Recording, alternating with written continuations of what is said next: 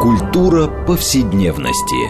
Здесь мы говорим о том, что формирует и наделяет смыслом наше прошлое, настоящее и будущее. Ведущая, главный редактор издательства «Новое литературное обозрение» Ирина Прохорова. Культура повседневности. Программа предназначена для лиц старше 16 лет. Здравствуйте. Мы продолжаем цикл передач под общим названием «Культура повседневности». Напомню нашим радиослушателям, что мы говорим об образе жизни, стиле жизни, наших жизненных практиках, которые мы чаще всего называем бытом, иногда пренебрежительно. Но, тем не менее, мы в программе хотим показать, что это важнейшая часть культуры в целом. А, и сегодня мы поговорим о феномене консерватизма, который, с одной стороны, конечно, а, с бытом, казалось бы, не очень согласуется, но, тем не менее, попробуем поговорить, как возникает а, консервативные идеи, идеологии, течения в русской мысли, и как они во многом определяют наше нынешнее мировоззрение, о чем мы иногда и не догадываемся. И сегодня мы об этом говорим с нашими двумя гостями. Я хочу их представить. Александр Расповат, литературовед, профессор Калифорнийского университета. Здравствуйте. Здравствуйте, Александр. Добрый день. И второй наш гость Владимир Кантер, доктор философских наук, профессор Высшей школы экономики. Здравствуйте, Владимир. Здравствуйте. И я, Ирина Прохорова, главный редактор издательства «Новое литературное обозрение», ведущая программы. Ну, в общем, уже так повелось по традиции, что обычно тема у нас формируется вокруг э, идей э, недавно вышедших книг. И вот недавно вышла книга польского исследователя Анджея Валицкого, которая называется «В кругу консервативной утопии. Структура и метаморфозы русского славянства славянофильства. И, э, в общем, эта книжка, уже в каком-то смысле легендарная и классическая, она вышла аж в 1964 году, и только сейчас, спустя больше полувека, она переведена, наконец, на русский язык и стала доступна русскому читателю. И э, вот я бы, на самом деле, первый вопрос задала бы в связи с этим. Ну как же так получилось, что на самом деле одна из самых фундаментальных книг и исследований о, о э, русском славянофильстве, в общем, выходит так поздно. Вот с вашей точки зрения, Александр, да? Э, вы знаете, э, это любопытно во всех смыслах, тем более, что книга действительно замечательная, и, так сказать, на нее часто ссылаются, она входит в списки обязательной литературы и всякое такое, но вместе с тем, надо заметить, что она разделила судьбу многих западных книг по славянофильству. И вообще... Ну, не совсем западных, он был польский исследователь, ну, э, и вообще-то жил время... уже в советской Польше. Да, ну, в, в Америку уезжал надолго. Да, нет, в то время, когда вышла эта книга, он действительно был поляк, э, польский исследователь, но Польша это все-таки э, э, была такая, так сказать... Фронтир советского, да? Совершенно, совершенно фронтир. Не фронтир, а фрондер. Фрондер, да, да понятно. Вот. А, книга, которая тогда не могла выйти по-русски, потом, ну, понимаете, целый ряд книг. Вот были замечательные книги Эриха Мюллера, а, Петра Кристофа, а, по слонофильству, они тоже не были изданы. Даже, э, так сказать, в ту эпоху, когда все можно было издавать.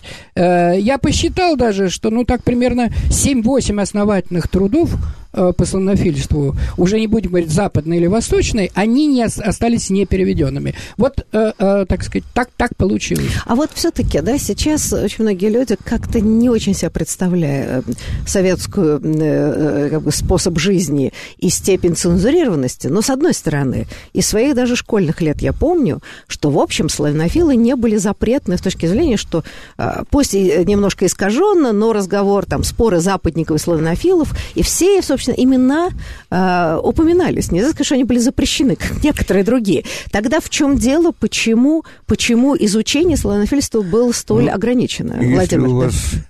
тема быта, вот mm-hmm. мы с моим коллегой в 82 году, вернее, в 81-м вышло, а в 82-м затеяли сборник который в итоге вышел под названием «Русская эстетика и критика 40-х, 50-х годов». Славянофильные западники. Uh-huh это в название нам запретили включить. Тогда мы придумали некий эквивалент русской эстетики 40-х, 50-х годов. Там были те же славянофилы и западники, но они просто не поминались. Вернее, в выступительной статье. Поминались, но в названии, из названия они были вычеркнуты.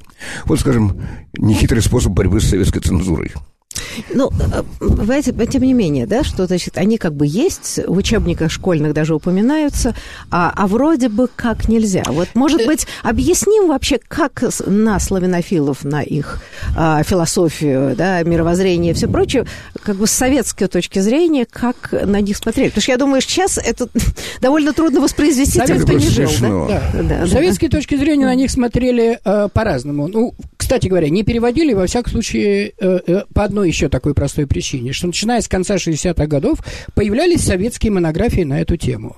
Mm-hmm. Вот. Э, здесь и Василий Иванович Кулешов, Кулешов отличился. Да, да. Вот. Здесь и, э, так сказать, правоверные марксисты. И, в общем, чего переводить, если э, мы все знаем? И так все знаем. И ну, так да. все знаем. Но, э, так сказать, спор шел, они крепостники или либералы. Угу. То есть, э, значит, целый ряд авторов э, в тогдашней терминологии прогрессивных доказывали, что они не крепостники, а либералы, а, вот, угу. а, так сказать, э, целый ряд вот таких старозаветных ученых стояли на том, что это одно из ответвлений вот этого, так сказать, да, значит, неприемлемого для нас крепостнического образа мысли, и хотя там были отдельные находки и отдельные ценные мысли, но, в общем, это то, с чем нам надо расстаться.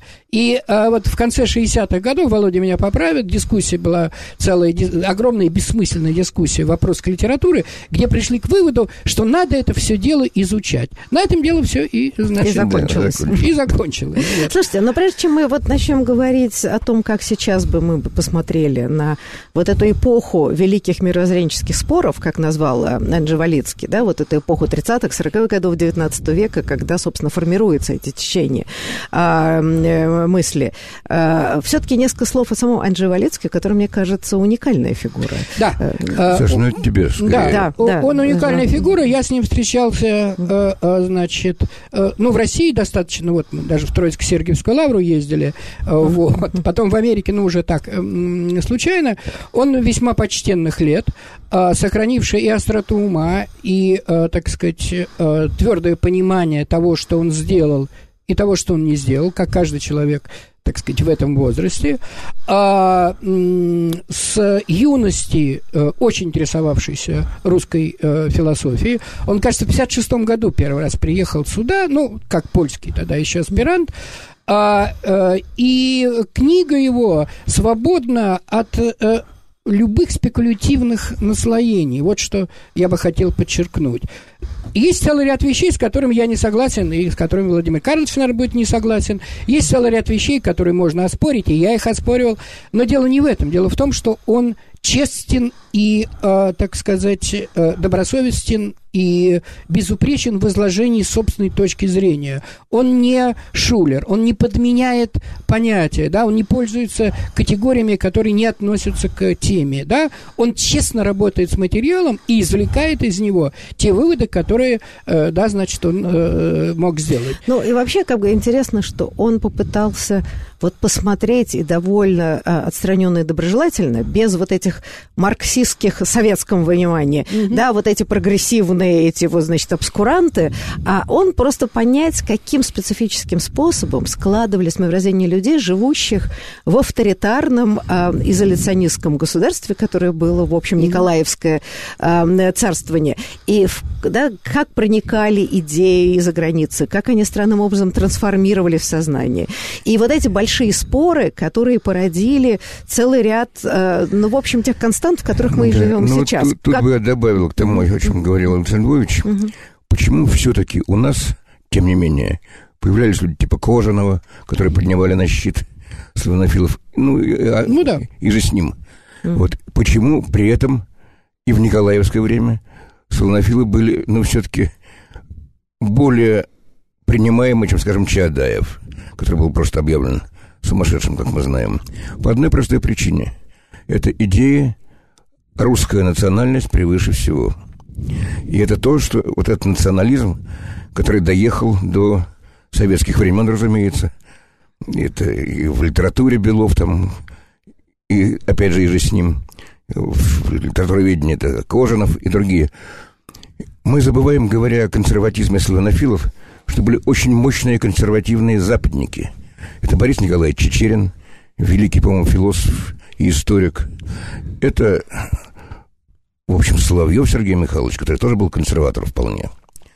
Вот это, я уже не говорю про Каткова, о нем, если потом получится, ну, десяток слов, по крайней мере, скажу, который начинал как западник, причем такой достаточно резкий западник, и кончил лидером э, консервативной э, группы. Более того, человек, который сражался с Бакуниным. И тут парадокс наоборот. Бакунин был славянофилом по взглядам и был не консерватором, а крайним радикалом.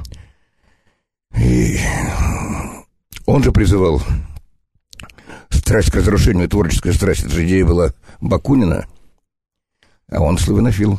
Такое ощущение, что все смешалось в доме Облонских. Это точно. Да. Я бы сделал одно примечание. Дело все в том, что в Николаевскую эпоху а, увидела свет 3-4 работы славянофилов, а, скажем, основные труды Хомякова выходили по-французски. Богословские Понятно. труды Хомякова, где формулировалась да, так сказать, на самом деле наиболее полная славянфильская программа. Их русский читатель, ну, обычный русский читатель, знать не мог. И Анна Федоровна Тютчева перешла в православие, прочитав по-французски да, э, значит, трактаты Хомякова. Так что, э, э, так сказать, за ними был полицейский надзор за нафилами, о чем ты помнишь. Я так помню, что, Самарина общем, вызывал император. Да, так что, вообще говоря, так сказать, Николай Павлович никого не любил. Вот кто... Ну, правильно, кто мыслил, тот да, не очень был да, приветствуем, да. Да, Но... и Чадаев, так сказать, в этом смысле ну, может сравниться и с Хомяковым, который просто не увидел, э, э, так сказать, ну, главных своих такого трудов. удара, как Чадаевский, не пережил никто.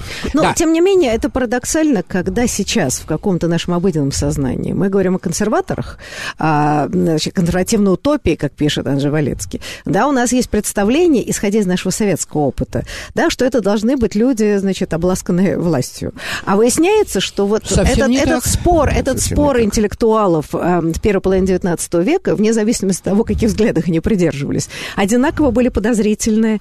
Я бы сказала, такой очень авторитарной и жесткой системы управления. Ирина да. я позволю себе вас на секунду, на секунду да, перебить. пожалуйста, конечно. Вот тот самый Катков, о котором я хотел сказать, который, повторяю, начинал как западник, друг Белинского там и так далее, и кончил, ну, в общем, ближайшим человеком к императору, он был, может быть, единственный, кто осмеливался спорить с императором.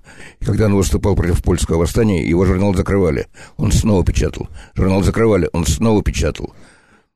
И в итоге он победил. Это вот единственный человек, который вступил консерватор, ну, абсолютный консерватор, у нас называют его обскурантом там и так далее. Но он не был обскурантом, его любимый поэт был Пушкин, его любимый государственный деятель был Петр Великий, который двинул Россию ну, на запад. Это ведь, э, да. Это, Но это, это уже другая эпоха, это другая Владимир эпоха, Карлович. Да. Это да. другая эпоха. В сороковые годы он начинал. Он начинал в сороковые годы, но, э, так сказать, с императором он начал спорить, когда ему можно было спорить. Да, можно ну, было с Александром... Нельзя. Это никогда был нельзя. Нет, нет. Вокруг Федора Ивановича Тютчев и э, все клерошане Каткова создали такую атмосферу вокруг Каткова, что Александр II вынужден был к нему прислушиваться, лично его не любя. А в Николаевскую эпоху просто говоря о слонофилах, давайте поставим на ну, план давайте, наших да. слушателей, да. да, что Чаадаев, что слонофилы, что значит э, вот этот басманный какой-то, значит, отшельник, что в Армяке и в Бороде Константин Аксаков. Это все выходило за... диссидентство. Это да, все, да. конечно, было диссидентство. И в этом смысле, э, так сказать, э, тут еще вот что существенно представить э, себе, что, э, э, так сказать, и у э, Чадаева, и у слонофилов ощущалось, ну а потом это стало совершенно очевидно, когда их труды стали появляться, появляться а, ощущалась а, одна общая, а, так сказать, атмосфера, сопровождающая их труды которая стала, так сказать, очевидной вот какое-то время, да, вот начало русской мысли о России всегда катастрофично и слонофилы, и Чаадаев исходили из того, что произошла катастрофа. Дальше это пойдет, так сказать, вперед, то есть уже вверх пойдет, да, и до конца века. Геополитическая катастрофа. Да. Потому что э, если, так сказать, очень общо... Э, в этот момент этого не было. Нет, у слонофилов, конечно, катастрофа. Знаете, а можно я, да. э, учитывая, что, Нужно. наверное, многие э, слушатели все равно как-то не до конца понимают, в данном случае вот почти в положении радиослушателей. Смотрите, ну, вообще эти все споры западников, славянофилов, начинаются, конечно, после наполеоновских войн, и это начало XIX века, когда начинает складываться идеология национализма, наций, и европейские философы, литераторы бесконечно спорят, и, да, вот такое нациостроительство. Что является нацией, что в стержне общенационального мировоззрения, и, там, язык ли, вера и так далее. В данном случае то, что пишет Валецкий, совершенно справедливо, что все разговоры о России и особости и так далее все равно опирались вот на эти труды европейские, философские. Да, и более того, германский субстрат, вот то, что, да, совершенно... что было э, основным, конечно, э, было чрезвычайное э, воздействие Шеллинга и даже Гегеля, кстати, тезис,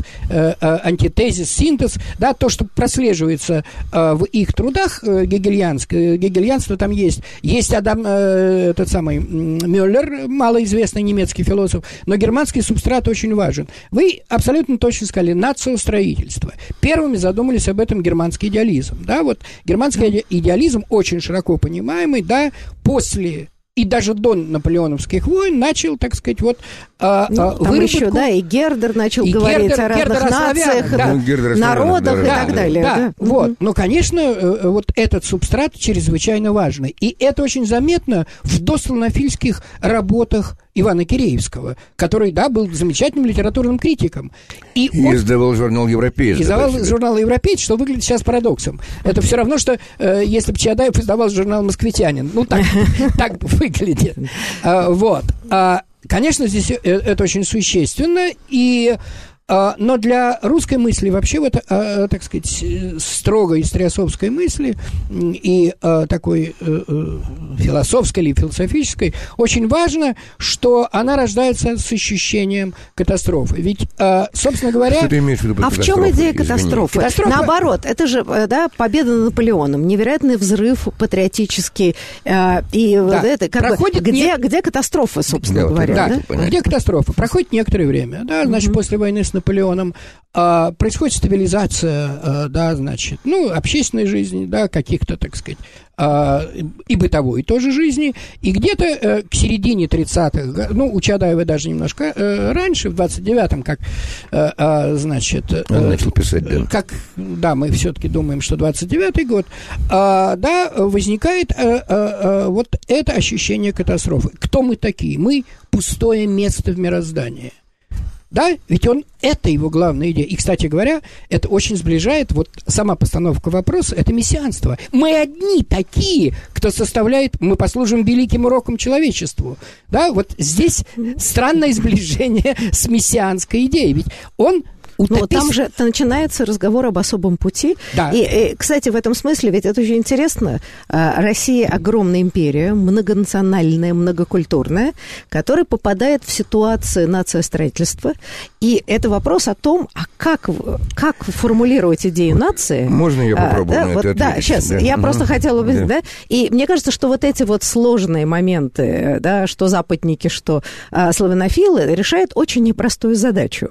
В такой огромной империи с растянутыми границами, с таким многокультурным э, как бы населением, как формировать идею нации, строить ее на чем? И я думаю, что вот эта вся эпоха, э, да, она и бесконечные конфликты, и споры, и э, разные модели, которые предлагаются. Собственно, Карамзин пишет свою историю государства российского. Э, это огромная задача, ну вот, собственно, Именно сконструировать, сконструировать историю. Отсюда появляется появляется вековая Русь, там, значит, э, тысячелетнее царство и так далее, и так да, далее. Да, да, и самодержавие Палладиум России, вот да, это вся самодержавие, его... православие, народность. Да. Я хочу сказать другое в данном случае. Дело в том, что Тут Александр Ильич справедливо говорил о немецком субстрате, немецком влиянии, я бы сказал точнее, что пора ну, кончать. О немецком влиянии. Скажем, идеи общины славянофилы получили от немца Гагсгаузена. Это, на этом они вырастали на общинности. Это придумали немцы. Вот, но к вопросу о нации, нации строительстве. На этом, в общем, сломался, сломалась Франция. когда она стала строить нацию, ну, дальше была французская революция, дальше было уничтожение христианства, там, насколько они могли. Россия пошла, и это увидел первый Карамзин, пошла путем империи. И это, вернее, сделал Петр, а потом подтвердил Карамзин. Я приведу один пример замечательный. Вот Маркиз де Кюстин, которого мы знаем как клеветника России, э, Россия, ну, вот известный ну, мы теперь как-то его так не зовем. Нет, я знаю, ну, ну, ну, это да. это и в императорской, да, просто оскорблением. да. И в императорской. России, и в советской почему-то его не печатали интересным образом, да, это поэтому, отдельная да. история, да, да, да. Ну, вот у него есть такой эпизод замечательный. Он на приеме у императора. И он говорит, Ваше Величество, а что ж такое Россия? Скажите мне. Голубчик, говорит, это просто. Вот посмотрите, вот сидят дети татарских ханов, вот дети грузинских князей, вот огромные плеяды еврейских ростовщиков, вот дети боярских родов, ну и перечисляет там еще. Голубчик, вот это все и есть Россия. Это вот даже у Николая, который, как мы говорим, был националистом, идея имперскости была основой России. Не будет империи, не будет России.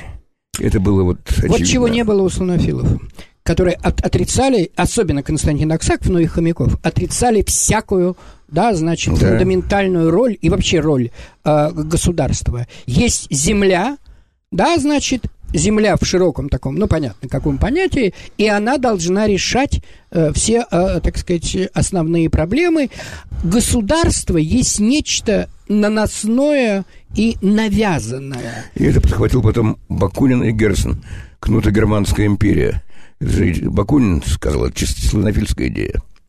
То есть как бы славянофилы выступают против вот этого репрессивного государства, Конечно. которое с их точки зрения, было если я правильно... Они не Да. против монархии, они за то, чтобы земля, то есть, ну, какой-то, так сказать, не, э, естественно, парламент, не э, дума, а земля, хоровое чувство земли, вот э, Аксаков писал, так, чтобы хором весь Ну, мир, община, да? Именно. он вводит, он Да. вводит идеи соборности, да? Соборность, ну, вот тут большие споры, кто вводит, Кто но... это? Немцы, опять же. Немцы ввели, конечно, подхватили, а, вот, но в принципе вот это то, что решительно, так сказать, расходилось э, со всеми э, имперскими установками. Скажем, тот же Тютчев, великий, величайший русский поэт, он признавал дело Петра как основное дело России. Что сделал Петр? Он доказал величие русского народа тем, что построил империю, великую и огромную. И вот Тютчев как раз, э, подхвачу эту мысль, да, он довел до э, совершеннейшего геополитического фантазма вот эту мысль. Что должна быть? Православный император в Константинополе, православный папа Сик, да, значит, в Риме, и Великое, э, значит, э, э, Всеславянское царство, столица в Киеве, Великая Русь в Москве. Вот концепция. Исходя из чего? Из того, что империя может быть только одна.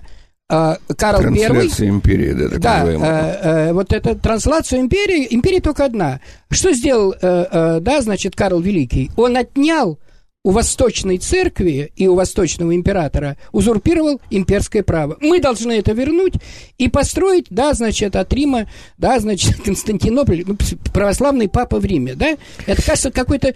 Да. А это написал Федор Иванович Тютчев. Вот мы... Ну, не совсем.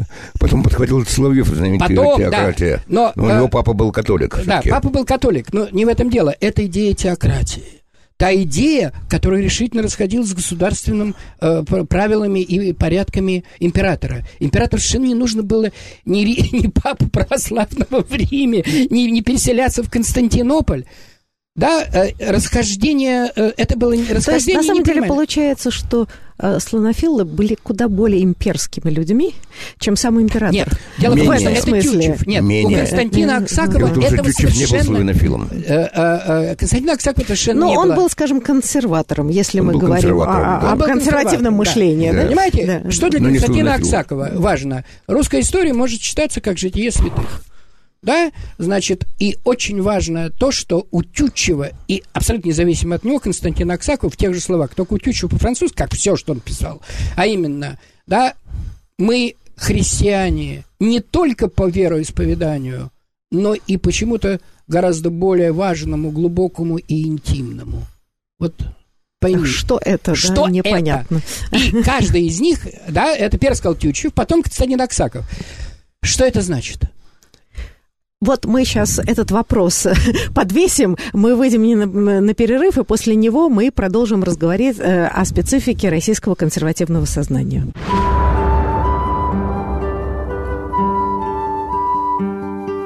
Здесь мы говорим о том, что формирует и наделяет смыслом наше прошлое, настоящее и будущее. Культура повседневности. Мы продолжаем цикл передач под общим названием «Культура повседневности». И напомним радиослушателям, которые подключились немножко позже, мы сейчас говорим об истории консерватизма, консервативного мировоззрения, которое сформировалось в первой половине XIX века. И отталкиваемся от книги известного польского исследователя Анджея Валицкого э, «В кругу консервативной утопии. Структуры и метаморфозы русского славянофильства». Э, напомню, что у нас в гостях э, Э, два известных специалиста по эм, истории России и эм, отчасти консерватизма. Э, это Александр Асповат, литературовед, профессор Калифорнийского университета, и Владимир Кантер, доктор философских наук, профессор Высшей школы экономики. Э, я ведущая Ирина Прохорова, главный редактор издательства «Новое литературное обозрение». Ну вот мы остановились на таком вопросе, да, а, Александр, да, что разговор о Э, о России, да, о ее специфике, об особом пути, который, в общем, консервативное сознание очень активно разрабатывало, было связано, я так понимаю, вот с такими еще мистическими моментами. Конечно. Непознаваемости, неумопостигаемости, о мистическом союзе, я не знаю, там, с народом, с религией и так далее. Конечно. И мне кажется, что вот эта традиция, она ведь тоже осталась, она постоянно возрождается. Да, и здесь очень важно вот что сказать, что даже для тех, кто высказывал вот такие вот идеи, которые сейчас кажутся, так сказать, э, невообразимыми для, даже для самых смелых так называемых геополитиков, э, э, скажем, когда в устах Тютчева они звучали, они звучали совершенно э, обособленно от той реальной э, э жизни, которая вокруг него происходила. Понимаете? Он вовсе не стремился э, как-либо реформировать, да, он не посылал, э, значит, полки ни в Константинополь, ни в Рим.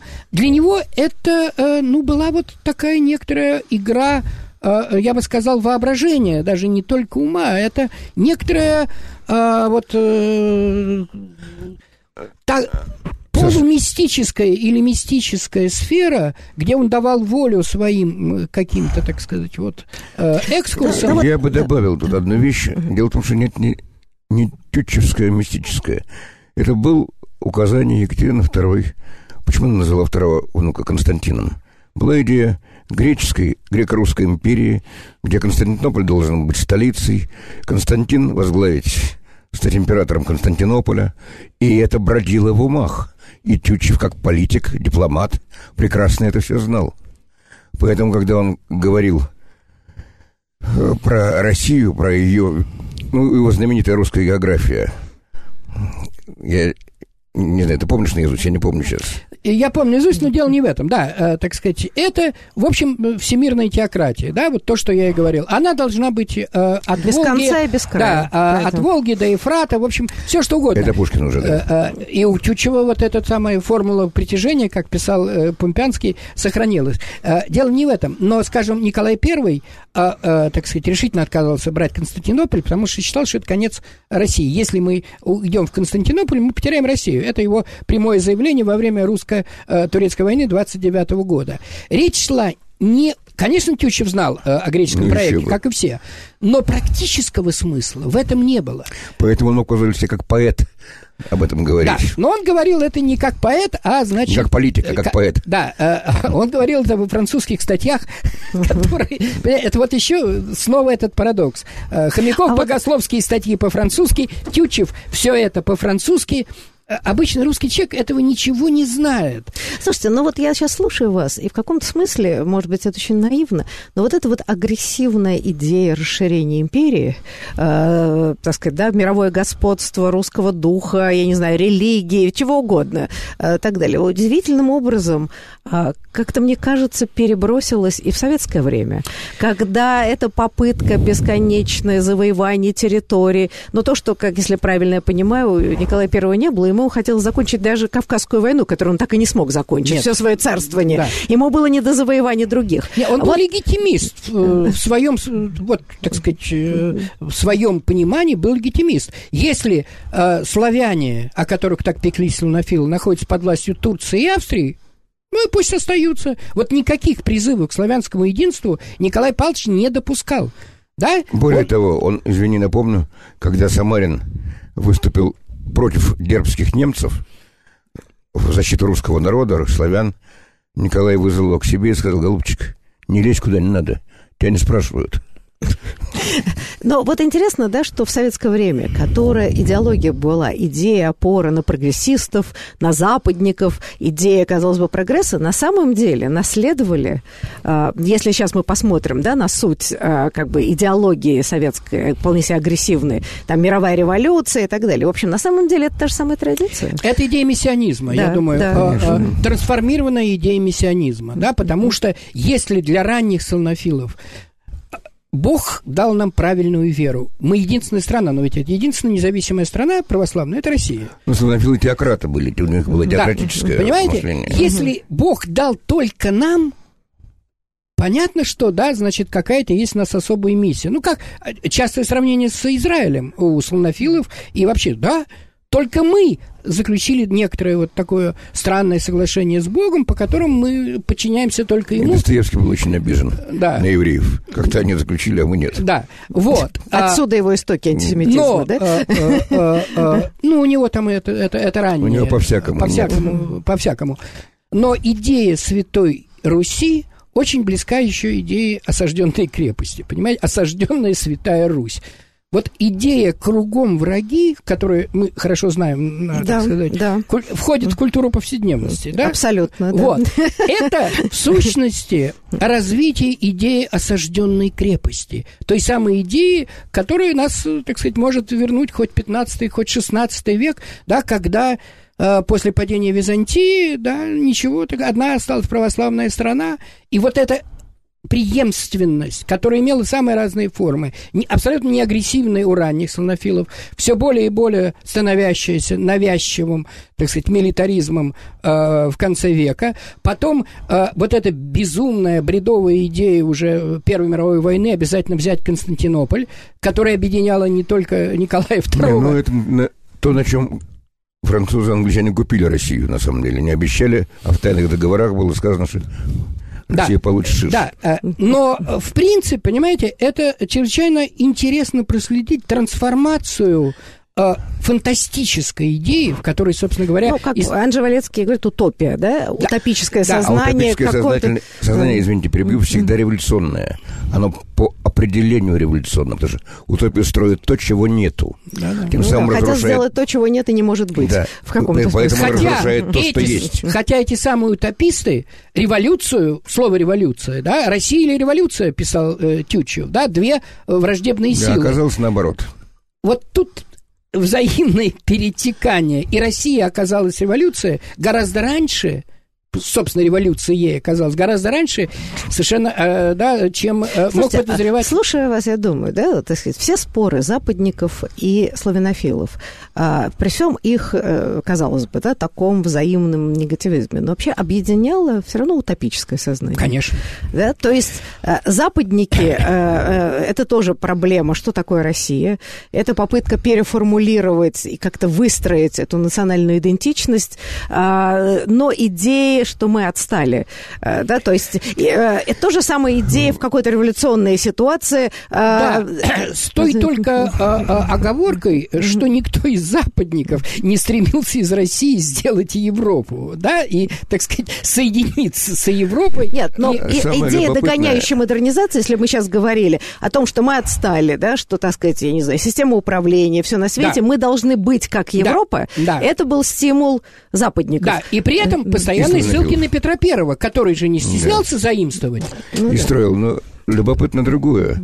Я вернусь опять-таки к Бакунину и даже к русскому эмигранту. Такой был замечательный философ-эмигрант Георгий Мейер. Вот Саша его, не знаю, читал или нет. Ну, конечно. Он написал в свое время огромную работу о том, что предпосылки Октябрьской революции были не у Желябова, который И Перовской. и Перовская, да. Вот. А были у славянофилов. Это их идея вела. И не случайно писал он такой подарок славянофилам перенос столицы из Петербурга в Москву. Это ленинский подарок славянофилам. Запоздавший. Ну, неважно. В чем, в чем э, тоже надо наших слушателей уверить, я думаю, в чем ни Константин Аксаков, ни Хомяков абсолютно Не не- Чадаев. ни Чадаев не повинны. Но а, вот это то, что я сказал, а, так сказать, из ощущения катастрофы возникает вот идея утопии. Да, они неразрывно связаны. Надо что-то делать, причем надо что-то решительно делать. И то, что мы догоняем, должны догонять, учиться у Запада. Пожалуйста, у Киреевского в Старо, Старом и Новом а, а, У, Окса- э, у у Хомякова. Хомякова. И у Киреевского в ответ э, Хомякову Да. все это есть. Просто вопрос в том, как нам вернуть то, чего у нас никогда не было. Вот Ну, то есть это идея об утопическом каком-то э, золотом веке прошлого, которого на самом деле не существовало, но придумывалось. Это такая архаика, да, Да. это там Да. мистическое единение народа, бога, э, Да. государя и так далее, да? То есть вот эта вот вся картина э, какого-то идеала в прошлом, который реально не существовало, но и который, предполагается. может быть, если мы, вот это, особенно Ивана Киреевского в последние годы, в русских церквах провинциальных мы найдем мы Ну, найдем это жена ему говорила. И жена, да, нет, и он Она сам, верующая э, была он очень. сам в Оптиной пустыне э, часто бывал, Да. как ты знаешь. Да. Вот это, там еще это сохранилось. Если мы потеряем это, Подлинная потеряем- вера, э, подлинная чистота и Да. так далее. Мы- да. Ну, а что знаете, касается метафизики, то умом Россию не понять. Вот. Да, но это страшные слова, которые напоминают мне, я об этом писал, Тертулиана. В Россию можно только верить. Кредо ин абсурдом, Да, да? верой, потому что абсурдно. Да, да, да, да, да. Вот да. в Россию можно верить, как говорил Тертулян. У Тилиха, не- немецкого известного теолога, он сказал, нельзя верить в место, написал он. Вера в место – это вера языческая. Можно верить непознаваемого Бога, но не в место. Это, э, это очень, так сказать, действительно э, любопытные проблемы. Мы их сейчас касаемся по необходимости вскользь. Очень вскользь, да. Очень вскользь, э, но вообще говоря, это, так сказать, э, одна из э, центральных линий. А знаете, я вот слушаю, да, и ведь это вообще так э, мало все равно описано и до конца, может быть, не объясненное более широкой публике. Вся драма вот, да, русской мысли, как она порождалась, эти споры. Но не кажется ли вам, что вот все эти э, идеи утопические о грядущем величии, там, я не знаю, панславизме, я не знаю, вот э, русско-мессианская идея, это отчасти э, драма э, интеллектуальной жизни в очень жесткой изоляционной среде. Как компенсация за невозможность, не знаю, активной интеллектуальной политической деятельности, отрыва от реальности, потому что коридоры возможностей очень сужены. И вот здесь начинается фантазия Да. о каком-то величии прошлого, будущего. Ну, об этом- А, И это, это вот, мне кажется, никак 20-е не всегда писали, осознается, по Поскольку большому мы счету. сидим в яме, то нам виднее звезды. Ну, ну, Розанов правда, да. так начинал э, свой очерк о Достоевском. Чем глубже в яме, тем виднее звезды. Да, да, да. И это наше утешение. Да? Нам так плохо, что мы единственные, кто можем понять, что такое хорошо. Вот сейчас, если так Прям очень... по канту. Да. Ну да. Вот это. И вот это травматическая, фрустрирующая э, э, особенность русского сознания. А я забыла, кому из славянофилов вот эта идея, которую он транслировал о том, что мы настолько отстали, что это даже здорово, а, потому что у нас есть возможность... Это Герцен говорил. Разве это, это Герцен? Это но, Герцен, он, но он, по-моему, заимствовал у, у кого-то из ранних может, славянофилов. Я может, сейчас забыла, может да? быть, да. Это, что Герцен... даже это наше преимущество, потому это что мы способны... абсолютная идея Герцена. Да, Много раз вот сформулировал, э, да. да. А, вот, хотя Герцен ведь очень, так сказать... Э... Он кончил-то славянофилом, в общем-то. Ну, в сущности, вот, да. да. Ведь то, э, о чем мы говорим, укладывается на самом деле в ту оппозицию, которую Макс Вебер, очень, да, значит, любивший и интересовавшийся, любивший изучать Россию, определил как оппозицию между общиной и обществом. Да? да. Вот в России... немецкое. А? Чисто немецкое понимание. У них да. это есть. Гезельшафт. Гемайншафт и Гесельшафт. Да, вот это. Вот мы никак не можем выйти из того, что была бы страна родная, а все остальное... Ерунда. Все остальное ерунда. А, Слушайте, вот, а, вот, а, Русь, а вот, вот, а вот это... вопрос, насколько это... А, это система предрассудков, я бы так сейчас назвала, да, которая часть нашего культурного наследия. А, Или насколько... часть рассудка, понимаете? Да. Это... А, насколько это система стереотипов, которая очень сильна, вот, скажем, в культурной среде, насколько она разделяется другими слоями общества? А, просто был целый ряд ведь важных исследований о том, как те самые славяны и западники, споря по очень многим вопросам, в пореформенный период сходились на одном, что а, русский крестьянин не готов взять землю, поэтому нужна община. А вот русский крестьянин, по большому счету, придерживался несколько другой точки зрения, что и закончилось известными событиями 1917 года. Надо сказать, что... Вот здесь э, насколько реальность, э, э, интересы разных социальных групп в России, грубо говоря, не совпадают с некоторыми вот такими умозрительными представлениями образованных разные, сло... да, слоев общества. Были разные слои общества образованные. Скажем, да. вот два персонажа меня занимающие уже многие годы, это Чернышевский и Достоевский, они оба полагали, что не надо навязывать общину. Как крестьянин выберет, так и будет хорошо. Вот была идея. Ну, собственно, этому посвятил свою жизнь Столыпин, который, да, который единственный, да. После Спиранского это второй великий второй русский великий реформатор, да. Второй великий реформатор. Которого царь сдал. Да. Как ну, Испиранского. Да. Как ну, Испиранского. Которые хотели да, вот уж не были революционерами. Да. Вот. А Есть это... понятие, вот это мы не различаем никогда. Чернышевского мы проводим, скажем, по линии революционер. Его вот последнее исследование, он реформатор был. По всему его письмам без адреса. Говорит, мы боимся революции еще больше, чем вы. Потому что народ не пощадит ни нашей науки, ни нашего искусства, ни того. Но нужны, По линии революционеров его провел товарищ Ленин, и а, это да. потом закрепилось в советских учебниках. Ну, а да? Да, да, да. И это постоянно. И Гершинзон в предисловии к вехам писал, слава богу, что есть полицейский, который защитит нас от, э, э, э, так сказать, э, ну... того народа, о котором мы так печемся. Это э, э, но здесь к вашему вопросу возвращаюсь. У нас нет репрезентативной, на самом деле, насколько я знаю, репрезентативного представления о том, что было в мозгах вот того огромного слоя, неграмотного слоя, да, который в 61 году да, э, э, получил вот так называемую свободу. Мы совершенно этого не знаем. Ну да, это была большая драма, и славянофилы, так, рядя сермяки, им казалось, что они что-то знают, но в данном Нет, случае э, Таргенева замечательно иронически в «Отцах и детях» показал, как Базаров якобы разговаривал с народом, угу. э, с, с мужиками, и как мужики подыгрывали ему, а потом говорили о своем, как только он отходил. И это в этом смысле, да, это такая трагикомедия. Но э, я хочу заметить, что, возвращаясь вот к этим, да, направлениям русской мысли, ну, что западники, что э, славянофилы, с некоторыми исключениями, в общем, целиком это была антикапиталистическая мысль, э, антибуржуазная мысль. Все-таки вся система разговоров, я не знаю, о мессианстве ли, о, я не знаю, об общине и все прочее, это все-таки вот такая все-таки идея неприятия модерности э, и буржуазности. И если мы посмотрим на русскую литературу, это, кстати, очень любопытно. Ведь почти той самой буржуазной э, литературы Великой XIX века, например, там английская и французская, у нас ведь нет. У нас дворянская литература, а, такой демократической буржуазной очень мало в пореформенный период. Дальше ну, советская есть. литература, в общем, скорее наследовала дворянской по системе ценностей, несмотря на все разговоры о соцреализме. Знаете, И вот я, это очень интересно. Я история, своим да? американским студентам сказал, что если кто-нибудь не из текстов, которые, э, да, вот э, русских, которые вам нужно прочесть, найдет положительный, 19 века, положительный образ адвоката, Угу. Хотя бы. Да?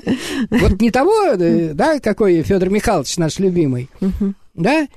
Или какого-то более-менее пристойного купца, честного, которых было много, да? Ну, их общем, нет. Да. Их нет.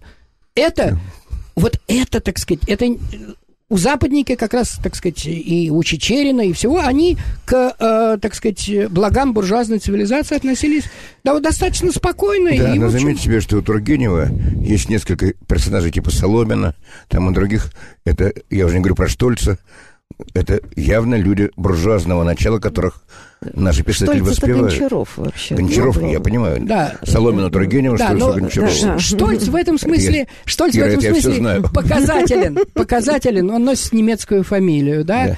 Да. Но он подчеркивает, что он православный. Да, он подчеркивает, что он православный, но когда в финале, да, значит, э, э, э, остается один э, э, Обломов, великий человек, мы плачем об Обломове, и совершенно нас не волнует, Не волнует Штольц. Да, вот, вот в чем дело-то.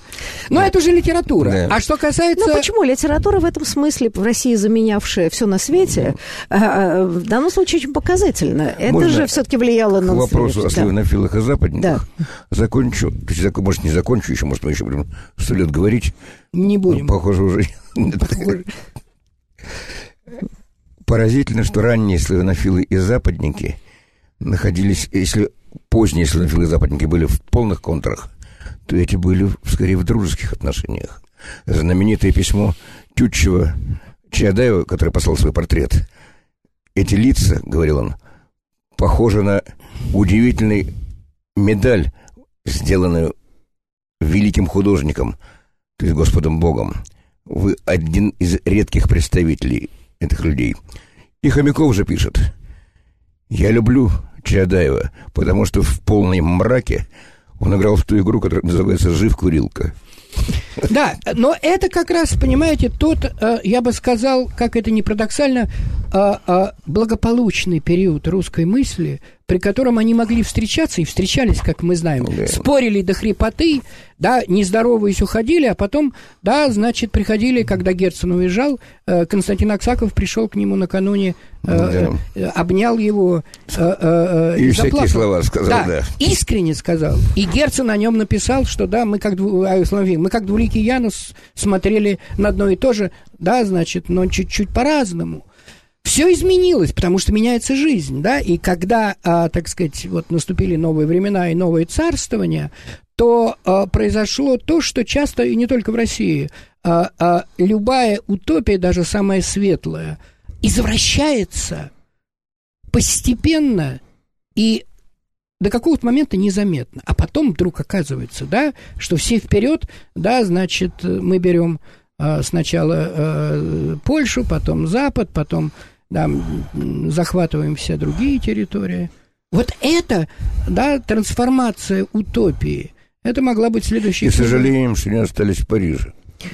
Ну да, но интересно ведь, на самом деле, в советское время да, произошла вообще странная апроприация.